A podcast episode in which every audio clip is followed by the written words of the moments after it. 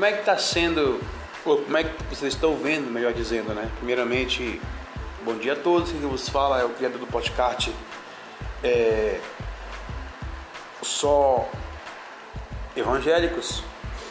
E eu quero é, fazer essa pergunta para vocês da, da, seguinte forma: como é que vocês estão vendo é, a proibição dos cultos novamente? É essencial Está presente ou não?